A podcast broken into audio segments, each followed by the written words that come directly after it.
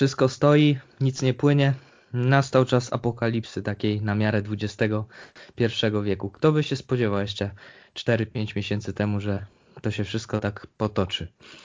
Koronawirus totalnie sparaliżował nasze dotychczasowe życia. Sparaliżował, co oczywiście, co jest oczywiste, także sport.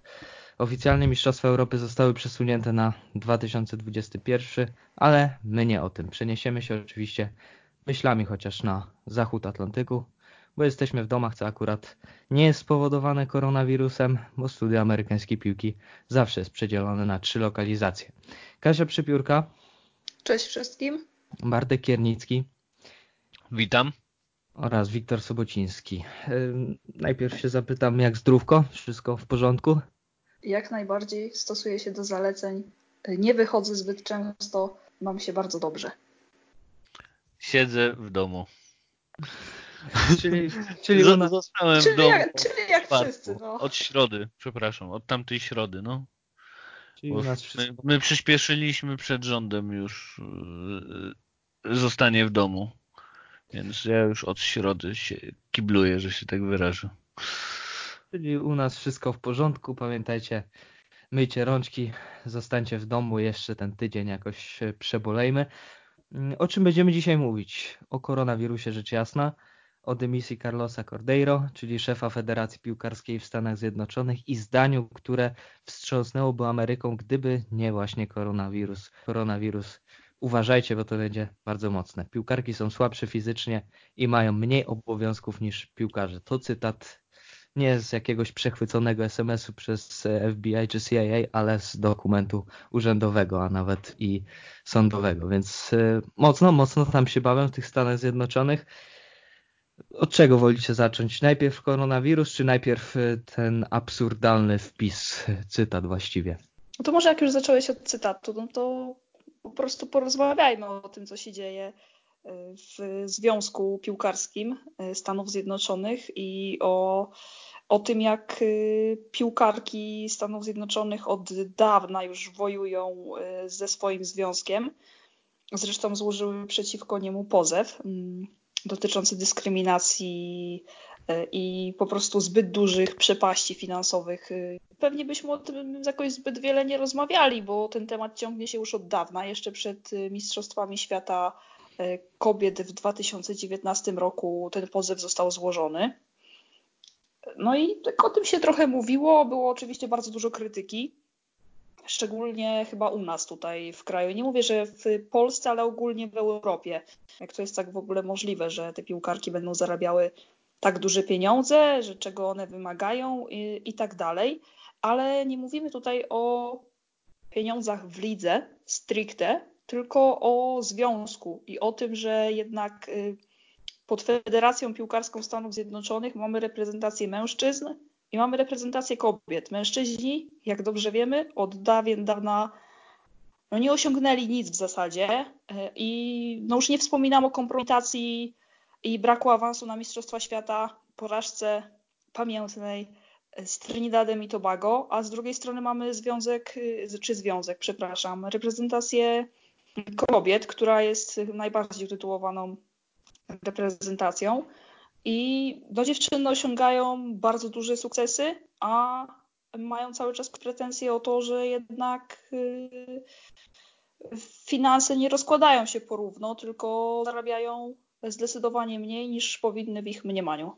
Co jest jeszcze absurdalne, y, zacytuję Wiktora, który cytował tego, nie powiem co sądzę o tym panu, y, to, że one mają mniej obowiązków przecież 90%, akurat nie piłkarki USA no, pracują jako, są tylko zawodowymi pi piłkarkami, ale większość piłkarek, które gra w piłkę nożną, większość reprezentantek, na przykład ostatnich mistrzostw, poza gracą, graniem w piłkę nożną, gra znaczy gra, pracuje też, prawda? Więc no, jest to absurdalne i mnie to strasznie zdenerwowało. Więc Najbardziej chyba irytuje mnie w tym wszystkim to, że ta dyskusja mogłaby być prowadzona na takim normalnym y, w moim odczuciu poziomie. Moglibyśmy rozmawiać o przychody od sponsorów, jakieś, y, nie wiem, zainteresowanie mediów, zainteresowanie sponsorów, oglądalność. Jest masa rzeczy, o których moglibyśmy rozmawiać. Moglibyśmy rozmawiać o różnych zestawieniach y, i rankingach, które znajdują się w audycie federacji. Moglibyśmy rozmawiać też o rankingach, które uwzględniają na przykład ile pieniędzy do związku dostarczyły, że tak to ujmę, kobiety, a ile mężczyźni. I tutaj akurat w ostatnich latach jakby panowie są na minus. Za występ podczas Mistrzostw Świata to jednak spora część, no to, to są różnice wynikające z tego, co oferuje FIFA. I FIFA oferuje zdecydowanie mniej paniom niż yy, mężczyznom, co można powiedzieć, że jest zrozumiałe mniej lub bardziej, no ale te dysproporcje jednak są. I ta dyskusja mogłaby być prowadzona na wielu poziomach, z klasą. Przynajmniej jeżeli już mamy taki konflikt, to, to nie możemy powiedzieć, że jest to normalne, no bo nie jest, skoro piłkarki występują przeciwko swojemu związkowi i federacji, ale mimo wszystko można by było porozmawiać z klasą. Tutaj tego absolutnie nie mieliśmy, no bo skoro mamy dokument, gdzie wychodzi taka oficjalna linia obrony federacji, mówi się o tym, że piłkarki są słabsze fizycznie, no hello, wszyscy o tym wiedzą i, i to nie o to się rozchodzi, i mają mniej obowiązków niż piłkarze. Jeżeli to jest oficjalna linia obrony, to życzę powodzenia, bo jestem pewna, że w maju przegrają ten proces. Gratulacje, gratulacje dla wszystkich w związku. Też nie słyszałem chyba jeszcze, się nie spotkałem z tak absurdalną linią obrony kogokolwiek. Pewnie są jeszcze gorsze przypadki, ale, ale naprawdę no, jeżeli oficjalny związek Stanów Zjednoczonych piłkarski wysuwa taką obronę, to no, barana w ścianę, tylko tyle można o tym powiedzieć. Tak to Dlatego też uważam, że dymisja Cordeiro była marketingowo chyba w, no w najlepszym możliwym dniu, bo jakby to musiało się wydarzyć i wiadomo było, że ktoś musi oberwać za to, co się tam e, wyprawia. No i oczywiście kozłem ofiarnym został Cordeiro, który zastąpił e, Gulatiego w 2018 roku na stanowisku prezesa właśnie E, Federacji Piłkarskiej w Stanach Zjednoczonych. On chyba do końca sobie w ogóle nie zdawał sprawy, w co on się pakuje, zresztą go tam nie, nigdy go tam nie powinno być, nie ogarniał tego, co się tam dzieje. No i jak przyszło co do czego, no to był pierwszą osobą e, do wyrzucenia, a poddanie się do dymisji w tym samym dniu, w którym e, przechodząc już do koronawirusa, zawieszono wszystkie rozgrywki, jakby uwaga skupiała się tylko i wyłącznie na Mm, na tym, że MLS zawiesza ligę, na tym, że wszystkie inne ligi też zawieszają swoją działalność lub kończą rozgrywki, na tym, co zrobi CONCACAF, na tym, czy mecze będą reprezentacji y, będą odwołane, czy też nie będą. Tego samego dnia ogłoszono tę decyzję, więc tutaj było dla nich to o tyle dobre, że po prostu media nie podłapały tematu i nie skupiły się aż tak bardzo na tym, co się wyprawia w federacji, no bo były ważniejsze siłą rzeczy Y, były po prostu ważniejsze rzeczy do omówienia i, i, do skupienia się na tym, na tym, co jest naprawdę w tym momencie ważne. Dokładnie, a jeszcze y, jak czytamy w jego tłumaczeniu na Twitterze, że on dokładnie nie wiedział, co podpisywał i że on nie wiedział, że jest tam takie zdanie, no to już w ogóle jest śmiech na sali. No właśnie, jak oni się tam znaleźli, już Kasia wcześniej to powiedziała, że nikt nie wie jak on się tam znalazł, jak on tam wytrzymał, co on tam miał właściwie robić jako ten prezes. Myślę, że on sam do końca nie wiedział. Już przejdźmy do koronawirusa, bo czasu jest mało, a rzeczy do omówienia bardzo dużo. MLS zawieszona na minimum 30 dni, ale z tego co już wiemy z amerykańskich mediów 8 tygodni bez zgromadzeń powyżej 50 osób, czyli no równoznaczne z tym jest y, też to, że MLS grała nie będzie. Nie mogło tutaj być żadnej innej decyzji, bo pamiętam, pamiętam, to nie było aż tak dawno temu, mecz New York City FC z Tigres, mm, pierwszy ćwierćfinał w Lidze Mistrzów CONCACAF i to już było jasne, że podczas tego meczu NBA zawiesiła rozgrywki i to było po prostu dla mnie już jednoznaczne z tym, że to są ostatnie mecze drużyny MLS, które oglądamy w najbliższym czasie, co się zresztą potwierdziło, bo następnego dnia w godzinach porannych, ale w Stanach Zjednoczonych dosłownie kilka godzin zawieszono wszystkie możliwe rozgrywki, jakie są. Najbardziej chyba zaimponowała mi CONCACAF, która natychmiastowo zawiesiła Ligę Mistrzów a następnego dnia podjęli tam kolejne decyzje, zawieszając między innymi, co jest ważne z naszego punktu widzenia, eliminację do Igrzysk Olimpijskich, w których miała brać udział właśnie kadra Stanów Zjednoczonych. I no, powiedzieli do kiedy zawieszają, czy to jest tylko, że zawieszają? Bo akurat nie tego nie doczytałem. No wiesz, jak na 8 dni. A jak na 8 tygodni już zostało potwierdzone, że na 8 tygodni przez 8 tygodni nie będą się odbywały żadne zgromadzenia powyżej 50 osób, to myślę, że nikt nie ma w tym interesu, żeby w ogóle takie mecze rozgrywać, bo to jest po prostu finansowo zupełnie nieopłacalne. Ile zarabiają na transmisji, a ile na kibicach, prawda? Bo też e, różnie kluby zarabiają na tym, e, że mają obładowanych trybuny, prawda? Bo są kluby, które myślę by dużo nie straciły jakby grali przy pustych y, trybunach, ale są kluby, które by mocno dostały po tyłku przez to. No jak najbardziej, no szczególnie te, te najmocniejsze kluby to raczej i te kontrakty są większe i ta frekwencja jest zdecydowanie wyższa. No, nie wyobrażam sobie, żeby na przykład taka Atlanta miała grać przy pustych trybunach. To zupełnie się, się nie kalkuluje. Dokładnie. Pozostałe ligi amerykańskie też niższe, czyli USL, NISA, yy, Indoor Soccer, yy, no wszystkie zostały też zawieszone, prawda? Znaczy Więc... chyba najbardziej mi zaimponowali włodarze yy, właśnie Indoor Soccer, który, którzy po prostu zakończyli natychmiast rozgrywki w sezonie regularnym, co tam absolutnie nikomu się nie opłaca, no bo raz, że to jest tego typu najlepsza liga na świecie, dwa, no to jest dosłownie tam przed samymi playoffami. Drużyny mają rozegraną nierówną liczbę spotkań. Wygląda to no nieciekawie, ale decyzja natychmiastowa o zakończeniu w ogóle rozgrywek w sezonie regularnym, a co z playoffami, to będą też informować, więc sytuacja też niecodzienna. No ale łatwiej jest podjąć takie decyzje, wydaje mi się, w Stanach Zjednoczonych, gdzie jesteś zależny od ligi i jeżeli liga mówi, że zawieszamy, to to, to jest zamierz. świętość i nikt tutaj nie dyskutuje. No zdecydowanie. Tutaj w Europie zupełnie inną sytuację macie, ponieważ jednak e, czy to z Ekstraklasą, czy z Ligą Angielską tu było głosowanie, czy może nie wiem, czy z Ekstraklasą. No było tam jakieś wewnętrzne zgromadzenie i co robimy dalej? Czy, czy gramy, kto jest za, kto jest przeciw? Ostatecznie e, władze ligi mają oczywiście e, zdanie i to one wydają decyzję oficjalną, natomiast tutaj w USA raczej takiej w ogóle dyskusji nie było. Jest, są zakażeni, jest coraz więcej zakażonych, trzeba po prostu tutaj przerwać teatrzyk i, i poczekać, aż to się lekko uspokoi. Dokładnie. E, tutaj też odpowiadając na Wasze pytanie, bo Marcin Ziółkowski z naszej grupy na Facebooku na którą teraz serdecznie zapraszamy. Czy mówi się już w kuluarach o możliwej dacie wznowienia rozgrywek MLS? Takiej oficjalnej daty jeszcze nie ma. Natomiast jeżeli będzie, no to oczywiście poinformujemy na, na fanpage, czy też oczywiście na grupie.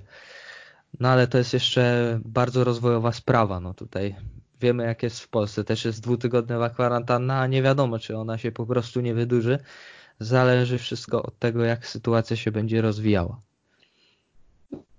No tak, gdzieś się przewijały jakieś pierwsze informacje, jakoby liga miała wrócić w maju i trwać do powiedzmy połowy końca grudnia, co na pewno utrudnia w ogóle całą sytuację i nie wiadomo jak to będzie y, w rzeczywistości, bo też no, nie jest powiedziane, że w maju wszystko wróci do normy, ale to są jakieś takie pierwsze przecieki, jakby to miało wyglądać ale czy tak będzie w rzeczywistości, no to, to, to jest naprawdę już tylko i wyłącznie gdybanie i troszeczkę wróżenie z fusów.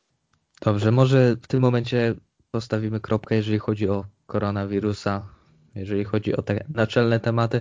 No trudno, musicie nam wybaczyć. W piłce aktualnie nie dzieje się jakoś bardzo wiele, więc to jest idealny moment na, na Wasze pytania, które nam zadajecie cały czas i które tutaj się nam poszerzają ładnie. Ostatnio nie odpowiedzieliśmy na wszystkie, więc teraz zaczniemy od tych z poprzedniego tygodnia. A pytanie brzmi następująco. Kto będzie następnym wielkim talentem Dallas? Ekspert z kanapy na Twitterze takie, takie pytanie zostało zadane. Macie jakichś swoich faworytów? Oczywiście tutaj wyłączamy z rozważań Pomykala. Wyłączamy raczej z rozważań, myślę, Serwanie, ponieważ też już jest doświadczonym zawodnikiem. Reggie'ego Canona, no to też już jest no, jedenastokrotny no reprezentant. To już jest weteran wręcz taki, młody weteran. No tak, no 21 lat. określenie i bardzo mi się spodobało właśnie młodzi weterani MLS i mamy tutaj takich kilku wychowanków, jest Diego Fagundes, jest chociażby y, Glad z Realu Salt Lake, jest kilku takich zawodników i między innymi tutaj Reggie'ego Canona też bym do nich zaliczyła, czy właśnie Serwanie, którego w poprzednim roku odkrył y, Luchi Gonzalez, Pomykala i Jesusa Ferreira mimo Jesusa wszystko. Ferreira, dokładnie. A z tych takich najmłodszych dzieciaków, no Akademia jest, ja jest najlepszą akademią. No Ricardo Pepi moim zdaniem. To jest dokładnie. człowiek, o którym usłyszymy e, w kontekście klubów europejskich i to już niedługo mam nadzieję. Znaczy, jeżeli sytuacja się unormuje na świecie, a, a tego sobie życzymy i właśnie w takim kontekście to rozważamy, no to w niedługim czasie powinniśmy usłyszeć o tym zawodniku w kontekście dobrych klubów europejskich.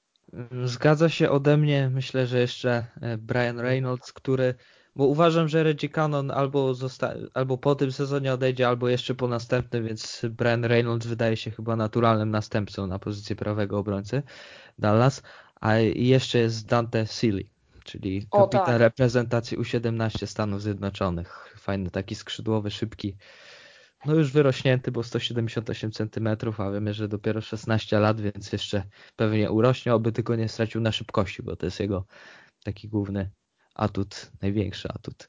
Więc myślę, że, że Dante Sili to też jest człowiek, który namiesza w lidze i, i też wyfrunie do Europy, prędzej czy później. Jeszcze powiedzmy o tym Ricardo Pepi. To on też jest już 17-latkiem, też jest wyrośnięty, bo met, ponad 1,80 m i też jest takim szybkim, naprawdę błyskotliwym napastnikiem i go sobie wpiszcie.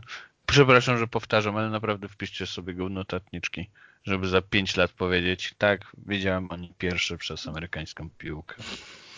Bo naprawdę Dokładnie, będzie... to jest ktoś pokroju no nie chcę Alpo, powiedzieć, że Alfonso Davis, Davisa, no. ale to jest tak, że to może być taki talent, jak Tyler Adams, jak, jak Alfonso Davis, że warto, warto się przyglądać temu piłkarzowi, bo może w przyszłości dużo osiągnąć.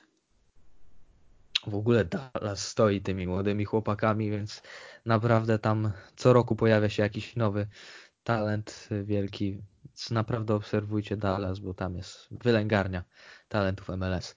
No, jeszcze był przecież ten chłopak z Dallas, który nigdy nie zagrał meczu w dorosłej piłce i go Bayern kupił za półtorej miliona Chris dolarów. Richard. O, Bayern dokładnie. Monachium. Y, Też polecam Gra go w drugim obejrzeć. zespole i, i niech się tam rozwija. Zresztą możemy mieć bardzo jakąś taką fajną kolonię w Bayernie niedługo, bo mówi się o tym, że Serginio Dest przejdzie z Ajaxu mm, właśnie do Bayernu, a na lewej przecież tam obronie y, czy tam wahadle czasami gra Alfonso Davis z Vancouver Whitecaps tam naprawdę Bayern, y, zresztą tak jak podobnie jak inne y, niemieckie kluby, wiedzą, że w akademiach MLS-u są perełki, które warto wyłowić wcześniej. No i jeszcze Dallas ma podpisane umowę y, z Bayernem Dokładnie, na tak. wymianę tak. trenerów i scouting. Zresztą Weston McKenney to jest wychowanek FC Dallas. Może nie każdy o tym wie, bo chłopak gra już mhm. długo w Szalkę, ale jest wychowankiem FC Dallas. Tak jest, zaczynał w FC Dallas. Kolejne pytanie. Patrząc na nowy stadion Fort Lauderdale, y, czy nie będzie tak, że ten stadion by, powinien być na stałe domem Interu Miami, biorąc pod uwagę problemy prawne w samym Miami oraz to, że Lockhart Stadium jest już całkiem niezłym stadionem z niezłą infrastrukturą. Maciej Kordas z naszej grupy zadał takie pytanie. Może ja zajmę pierwsze stanowisko. Otóż, drogi Macieju, wszystko pięknie i ładnie, ale jak już robimy internacjonale Miami, to, to zróbmy to internacjonale Miami, a nie Fort Lauderdale. Mimo, że Fort Lauderdale też jest pięknym miastem, naprawdę jest blisko Miami. No to jest ponad to jest 50 jakieś... kilometrów, no to jednak nie jest aż tak blisko. Znaczy, no, sama dla metropolia to tam to jest, jest blisko, taka odległość no dobrze, no, Słuchajcie, dobrze. no to jest, nie, no jest ja tam wie, ja wiem, ale... jedna droga, ale jedna droga, jed, wskakujesz prosto, jesteś w Miami tam po dwudziestu kilku czy trzydziestu minutach. No ale to jest urokliwe miejsce i tak dalej, jak cała zachodnia Floryda, tylko że no zróbmy Miami, jak już powiedzieliśmy, że zrobimy Miami. Po pierwsze to jest medialnie strzał w dziesiątkę Miami, jako takie miasto wymarzone dla większości świata. No i chyba te czasy też się już skończyły, kiedy można było się nazywać Los Angeles Galaxy czy New York Red Bulls i grać odpowiednio w Carson czy Harrison. No już chyba, chyba nie tędy droga. Poza tym nie, od, nie odpuszczą tego biznesmeni, bo to jest żyła złota, jeżeli im się uda w końcu wygrać tę, tę batalię z ratuszem, to jakby wybudowanie stadionu e, i całego tego parku, w zasadzie to parku, o którym pisaliśmy zresztą w przewodniku zdecydowanie więcej, o co tak w zasadzie chodzi z tym stadionem i dlaczego on jest tak ważny i kluczowy, więc może nie przedłużając, odsyłam właśnie do przewodnika, e, do tego takiego podrozdziału dotyczącego Interu Miami, bo tam wydaje mi się, że to troszeczkę wyjaśniłam, ale Beckham i spółka nie odpuszczą tego. Nie, nie bez powodu tyle czasu y, poświęcili na to, żeby w ostatniej wręcz chwili zmieniać lokalizację i walczyć o budowę obiektu blisko portu lotniczego. To nie bez powodu wszystko jest powiązane i nie odpuszczą. Nie ma takiej opcji. Zresztą Don Garber też powiedział ostatnio, że nie ma takiej opcji, żeby oni grali na stałe na Lockhart Stadium i to musi być y, jednak centrum miasta. A wiadomo, że komisarz ostatnio dość mocno e, ciśnie i tak samo. Jest bardzo stanowczy jak na niego. No e, tak, e, to samo było przecież z Nashville. No i Nashville bodajże wczoraj już rozpoczęło oburzenie terenów pod nowy stadion. Więc no, się troszkę przestraszyli i faktycznie jest efekt. No zresztą teraz jak chce się jak chce się już wejść do ligi, gdzie to jest coraz droższe i tak dalej, i tak dalej, coraz bardziej prestiżowe, no to jednak trzeba już z tym stadionem wyskoczyć od samego początku. Nie można powiedzieć, że a zbudujemy kiedyś stadion. Nie, nie, nie. Tutaj już musicie mieć plany, żeby wejść do ligi. Tutaj już nie można takiej fuszerki robić, jak kiedyś można było.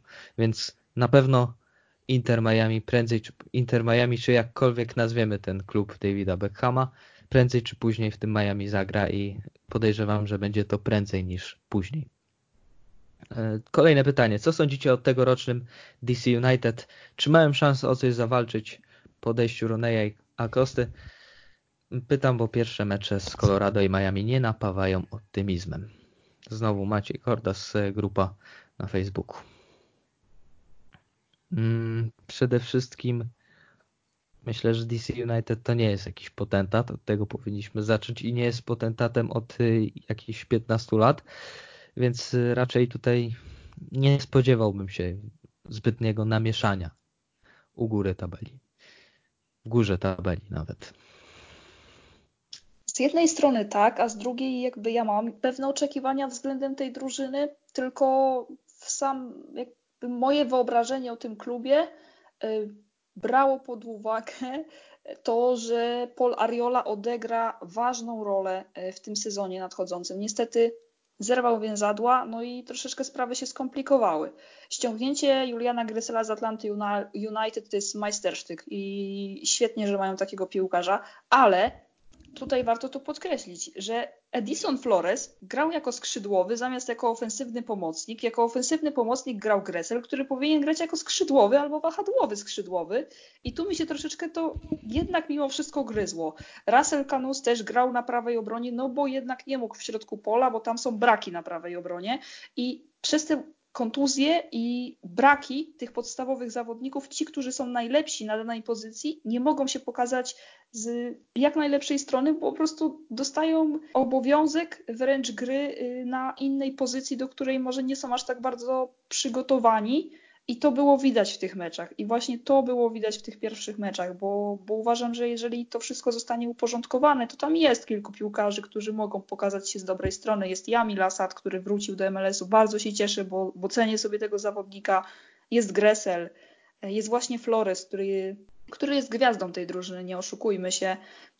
No jest, Dopiero mam jest nadzieję kilku... będzie, bo jeszcze tak nie pokazał. No dobrze, to, to, to prawda. Jeszcze, jeszcze tego nie pokazał, ale jakoś wierzę w niego, że, że pokaże się z dobrej strony. Jest tam kilku piłkarzy, oczywiście brak Lucza Akosty, no to jest bardzo duża strata e, i brak Runeya, takiego no, lidera, który w tych kluczowych momentach strzela gole. No też jest widoczny, nie, nie, da się, nie da się tego ukryć. Ale to jest wszystko do wypracowania. Jakoś ja mam poczucie, że oni będą walczyli o playoffy. No tak, jak najbardziej mogą walczyć o playoffy, tylko mówię, że nie namieszają na samym szczycie tej, tej tabeli raczej. No, no bo tutaj, tutaj, może być, tutaj, tutaj może jednak, być problem. Tylko tutaj jednak ewidentnie też... brakuje jakości. Według mnie. No tutaj nie ma. Brakuje teraz... zmienników i głębi składu. Ja tutaj nie widzę kogoś, kto, wiecie, mamy jedną kontuzję i nagle mhm. się okazuje, że trzeba jakiejś rotacji szukać. Tutaj gdzieś zamiana z tym y, Russell Camus na prawej obronie, no to jest takie troszeczkę wątpliwe. Zresztą no, Gressel na, jako ofensywny pomocnik gdzie praktycznie wyłączamy większość jego atutów szybkościowych. No, jest tutaj sporo do dopracowania i myślę, że Ben Olsen będzie miał y, twardy orzech do zgryzienia, bo wcale nie będzie tutaj tak łatwo poukładać tej drużyny. No i brakuje lidera z prawdziwego zdarzenia, takiego game changera, jakim był Wayne Rooney. Tego akurat... A myślicie, że Flores takim będzie? Nie ma opcji. On y, jest co prawda no, czasem, znaczy jest na pewno błyskotliwym skrzydłowym, potrafi minąć i tak dalej, ale to nie jest człowiek, który zdobędzie 10 goli i zanotuje 10 asyst. Myślę, że. Myśl, myślisz?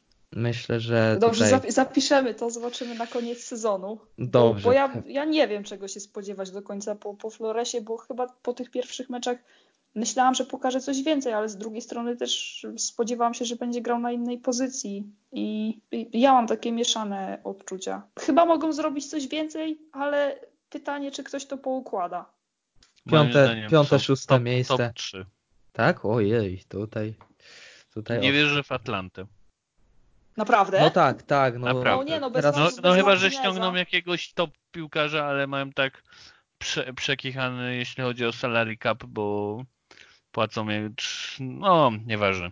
Uważam, że źle zbudowali yy, na tą kampanię yy, kadrę. Znaczy, samo to, że nie pomyśleli o napastniku, o czym mówiliśmy w poprzednim odcinku naszego podcastu, no to jednak y, no tutaj stawię ich troszeczkę na straconej pozycji. Już przejechaliśmy się ostatnio po Adamie Janie i zostawmy ten temat, ale no nie jest to rezerwowy J. J. z prawdziwego zdarzenia. No też nie, nie, Jest, nie, jest nie. ciut lepszy, bo nawet go kojarzy, że grał w... Ko kojarzysz go, że grał w Columbus Crew, świetnie. A Ken, Ken Wine Jones już skończył karierę? Ale, ale nie, no, nie, nie. nie, ma nie brnijmy w te tematy. Ale dobra, wracając do, wracając do tego, co powiedziałeś, naprawdę uważasz, że DC United top 3? Tak, jeśli ściągną dwóch, dwóch y, piłkarzy y, jako do jakiegoś dobrego rozgrywającego i wzmocnią obronę, myślę, że top, top 3. Naprawdę. Okay. To, to, też sobie zapiszcie w zeszycikach, tak. żebyśmy wszystkich tutaj Ja się boję o ich głębie składu, bo jakoś No tak, tak, tak. Nie to, widzę tego, to, no nie? To wszystko to, to jest do, dokładnie ten sam konsensus, co Minnesota w tamtym roku. Minnesota Ale z drugiej strony, wiecie, jak teraz rynek że... transferowy się na pewno załamie po tym, co się dzieje z wirusem, to jakby może być naprawdę trudno ściągnąć kogoś do maja za jakąś rozsądną cenę w ogóle. Albo już nie mówiąc o tym ja latem, no bo nie wiemy, co się tutaj ja wydarzy. Ja właśnie myślę, że będą wyprzedaże. No dobra, że, będą wyprzedaże, ale też y, na takich wyprzedażach Pieru... skorzystają lepsze kluby Właśnie europejskie. Czytałem analizę, że na przykład 10 albo 12 klubów z pierwszej i drugiej Bundesligi, jeśli nie odpalą przez pół roku meczów, to grozi im bankructwo. Więc MLS będzie wchodziło do nich tak, jak teraz wchodzi do Polski. No po prostu okay, mamy dobra. i we Włoszech, Hiszpania, może tak być, może tak Anglia, być. wszystkie te, jeśli nie będą grali, nie będzie yy, przypływu ze sponsorów. Większość klubów nie jest tak mądrze budowanych jak MLS. Tak, że... Tylko, że Bartku pamiętaj jedną rzecz. Tutaj jak, jak masz te lepsze kluby z Włoch, znaczy może nawet nie lepsze, z Serie A już w ogóle każdy to tam nawet średniak zarabia jednak jednak troszeczkę Tak, tak, dlatego ja, dlatego ja mówię bardziej o niższych To jest w ogóle bardzo, zło, bardzo złożony temat i w sumie możemy sobie o tym jeszcze kiedyś podyskutować, bo, bo myślę, że te zmiany na rynku transferowym też mocno wpłyną na to, co będą musiały w najbliższym czasie zrobić kluby Major League Soccer. Ja uważam, że w ogóle na całym świecie będzie regres gospodarczy i nie będzie tak wysokich transferów.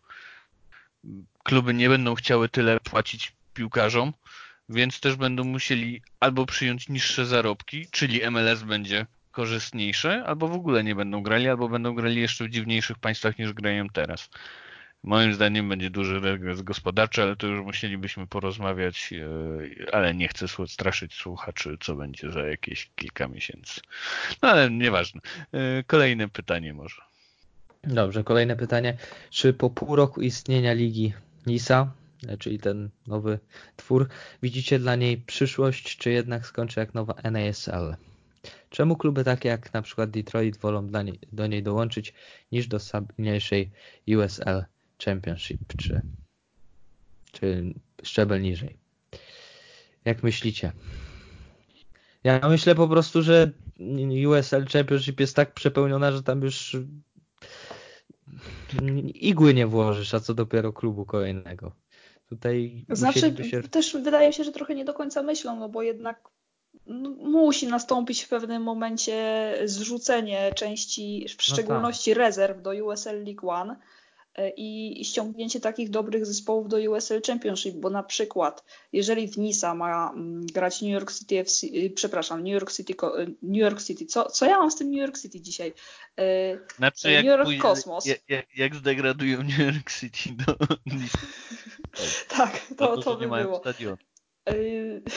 Tak, inside joke.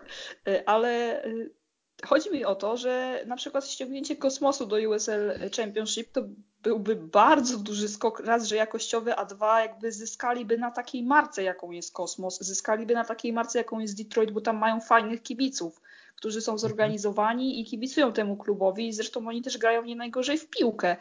Ale wiecie, tutaj się też rozchodzi po pierwsze o finanse, i samo to, że Nisa jest dużo mniejszą ligą, takie USL Championship to policzcie sobie ile jest drużyn i ile trzeba zapłacić za same po prostu wyjazdy i tak dalej. To są kosmiczne kwoty w porównaniu z tym, co musisz załatwić, jeżeli grasz w Nisa, no bo to jest mniejsza liga. No i tak to wygląda niestety na ten moment. To, co się dzieje teraz w Stanach Zjednoczonych, jak i na całym świecie, no może wpłynąć troszeczkę na to, że Nisa wystartowała w poprzednim sezonie i prawie nikt o tym nie wiedział. Marketingowo rozegrali to tragicznie. Zresztą jak ja patrzę na to, co się dzieje w ich mediach społecznościowych, no to nie mają podjazdu do nie mają podjazdu do niektórych drużyn uniwersyteckich i to jest też problem, uważam, że w takim ogromnym kraju, jakim są Stany Zjednoczone, dużo możesz ugrać tym, jak kreujesz swoją markę w internecie, a kluby NISA kompletnie tego nie potrafią. No tak, niestety. Podejrzewam, że to jest znowu budowanie marki chyba na New York Cosmos i to się już nie sprawdziło w nowej NASL dwa razy nawet. Więc naprawdę nie wiem, czy to jest rozsądny pomysł. Rzeczywiście tam zatrudnić jakieś, jakieś kilka osób, które się zajmą tymi mediami, bo jest dramatycznie. Bo rzeczywiście, no, prawie nikt o tym nie wie, że, że NISA funkcjonuje, prawie nikt o tym nie wie, że to jest wcale nie aż taki zły poziom, że to nie jest piąta liga Stanów Zjednoczonych, tylko to, to jest, jest trzecia dywizja dokładnie. i to jest liga zawodowa. To jest liga zawodowa. Kompletnie i... tego nie widać. No jest to i niektórzy, niektórzy i po pierwsze wykręcają dobre yy, yy, frekwencje. Mhm. To też jest zaskakujące. Nikt o tym nie wie, a po prostu Detroit y, średnia miała 5, prawie 6 tysięcy, czyli tyle ile ma stadion. Oakland miał ponad 10 tysięcy. Yy, jeśli chodzi o dwa mecze rozegrane, a średnia była 5000, co jest też kosmicznym wynikiem. Yy, no, większość... Na kosmos też przychodzi kilka tysięcy, czasami powyżej pięciu, no to... No tak, no bo to jest jednak... To są różnice, no. wszystko. Wszystko jest to jakaś marka, a naprawdę, tak jak już wspomniałaś, no media tam są tragicznie prowadzone. I Podejrzewam, że większość z Was teraz się dowiedziała, że coś takiego jak NISA w ogóle istnieje, bo też nie rozmawialiśmy o tym w poprzednim sezonie, no bo też nie było zbytnio o czym. Ja się cieszę, że e, z tamtego mm, z tamtej ligi uciekło Miami FC. No i tak, zdecydowanie. Strasznie lubię ten e, klub i ta, to samo życzę żeby New York City. Ja też mam z tym New York City, Kasia. E, znaczy, też New York City żeby... jako New York City to jest jak najbardziej zrozumiałe. Musimy mówić New York, New York City Kosmos. New York Kosmos. tak. E, chodzi mi o kosmos. Też bym chciał, żeby grało w USL, ale mi się wydaje, że to nawet nie chodzi o pieniądze, bo właściciel Kosmos nie jest biednym człowiekiem, tylko po prostu on uważa, że USL, MLS za bardzo trzymają e, za mordy, że się tak brzydko wyrażę, kluby piłkarskie, a tak. Nisa ma być właśnie taka, że się tak, jeśli chodzi o rzeczy prawne, lajtowa, prawda? Do dlaczego no bo... też piłkarze grali swego czasu e, w NASL nowej? No bo tam zarabiali dużo więcej. Taki Kwadwopoku, którego bardzo lubiłam w barwach New York City FC, tym razem się nie pomyliłam. No to on przeszedł do właśnie Miami FC w NASL i on tam grał i się wielu zastanawiało, dlaczego nie gra w innym klubie MLS, czy nie gra w innym klubie nawet USL Championship. No dlatego, że tam po prostu te restrykcje ze strony ligi były zdecydowanie mniej, mniejsze, a taki piłkarz, który naprawdę się wyróżniał i, i grał dobrze w piłkę, no to zarabiał dużo większe pieniążki niż no, mógłby dokładnie. zarabiać w MLS-ie czy w USL Championship. Nawet tego, nawet mhm. nie ma tutaj z czym dyskutować. I dlatego też ta liga upadła, ponieważ nie było tego nadzoru finansowego i Miami FC i New York Cosmos się jakoś trzymały, a tamten dół był naprawdę tragiczny pod względem finansowym i wyszłoby na to, żeby grali w pięciu później ligę, bo tak no, to mniej więcej finansowo wyglądało, że pięć zespołów trzeba... tam było w stanie grać Dokładnie. na poziomie. Trzeba, trzeba słuchaczom powiedzieć, y, kim są właściciele y, Kosmos panem, właścicielem kosmosu jest właściciel Fiorentiny. Tak, tej Fiorentiny z Serie A. Więc no, on go stać na to, żeby na przykład sobie kupić klub w MLS. Może nie samemu, ale spokojnie by sobie zebrał e, ekipę biznesmenów i, i by kupił sobie expansion do MLS, ale on po prostu nie chce, tak? E, a drugi pan E, czyli właściciel Miami FC, czyli pan Ricardo Silva, ba, mm, stadion Miami FC nazywa się Ricardo Silva Stadium. To jest pan, który dwa lata temu, Kasiu, rok temu proponował yy, yy, amerykańskiemu PZPN. Yy, 400 miliardów za spadki i awansa, o tym mówimy? Tak, dokładnie. 400 lata temu. 400 tak. miliardów? Wiem, bo tutaj w Polsce się mówiło, że to mogą być kwotę. biliony, ale to w przeliczeniu na amerykański system to miliardy, 400 no, miliardów. Je, je, jakieś miliardy właśnie za to, żeby oni I wprowadzili. I słuchajcie, oni to odrzucili, bo im się to finansowo nie opłaca, więc wyobraźcie no. sobie, jaką potęgą finansową mimo wszystko jest MLS, że są w stanie sobie stwierdzić 400 miliardów, co to, na, to nie robi na nas wrażenia, odrzucamy no. taką ofertę. Więc pamiętajcie, e, Ricardo Silva E, FC Miami USL, oni dopiero się rozkręcają. Moim zdaniem oni będą, może nie w tym roku, bo to za, za krótko mieli czasu, jak, jak odkupili od, e, od Tawa Fury. O, oni musieli kupi, odkupić, tak? Oni nie kupili expansion team, e, expansion jako normalny klub wchodzący, tylko odkupili od upadającego klubu z Kanady, żeby zagrać w USL, bo tam już jest tak rynek rozepchany. Więc zapamiętajcie FC Miami, czyli prawdziwy klub z Miami, a nie z jakiegoś fortu 60 km od centrum. Yy, a tak, prawdziwy klub albo na jakiś fake. To jest pierwsza rzecz. I drugi klub to jest ten Kosmos, który też ma po prostu właściciela, który no, no ma kasy jak lodu, a po prostu oni, dla nich to jest zabawa, tak? Oni uważają, że to jest prawdziwy futbol na tych niższych, w niższych ligach, tak? niż to, co tam grają w MLS. No, taką okay. mają fantazję chłopaki. Niższe ligi, niższe ligi sól ziemi. W tym miejscu postawimy kropeczkę, bo pytania oczywiście jeszcze zostały, od Was możecie zadawać kolejne, ale czas już jest jak najbardziej odpowiedni, a my nie chcemy się do końca wystrzelać. Na koniec zapraszamy do, na nasz fanpage, zapraszamy na grupę, na nasze Twittery jeżeli chcecie nas wesprzeć na Patronite, to, to również z całego serca zapraszamy. W przyszłym tygodniu będzie się też działo e, przed jeszcze naszym kolejnym podcastem. No kilka tekstów się pojawi, między innymi wywiad ze Sławkiem Cisakowskim. W czwartek palcem po mapie USL. Dokładnie co, Bartku, będzie? E, w tym tygodniu będzie Legion. Dokładnie, Birmingham Legion FC. Piłkarski Związek, o którym już mówiliśmy dzisiaj szeroko i w piątek historia upadku Chicago Fire. Więc będzie się działo, nie śpimy pomimo koronawirusa i za tydzień również się, mam nadzieję, usłyszymy w komplecie. Za dzisiaj dziękuję Kasia Przepiórka. Dziękuję. Bartek Kiernicki. Dzięki śliczne. Oraz Wiktor Sobociński. Do usłyszenia.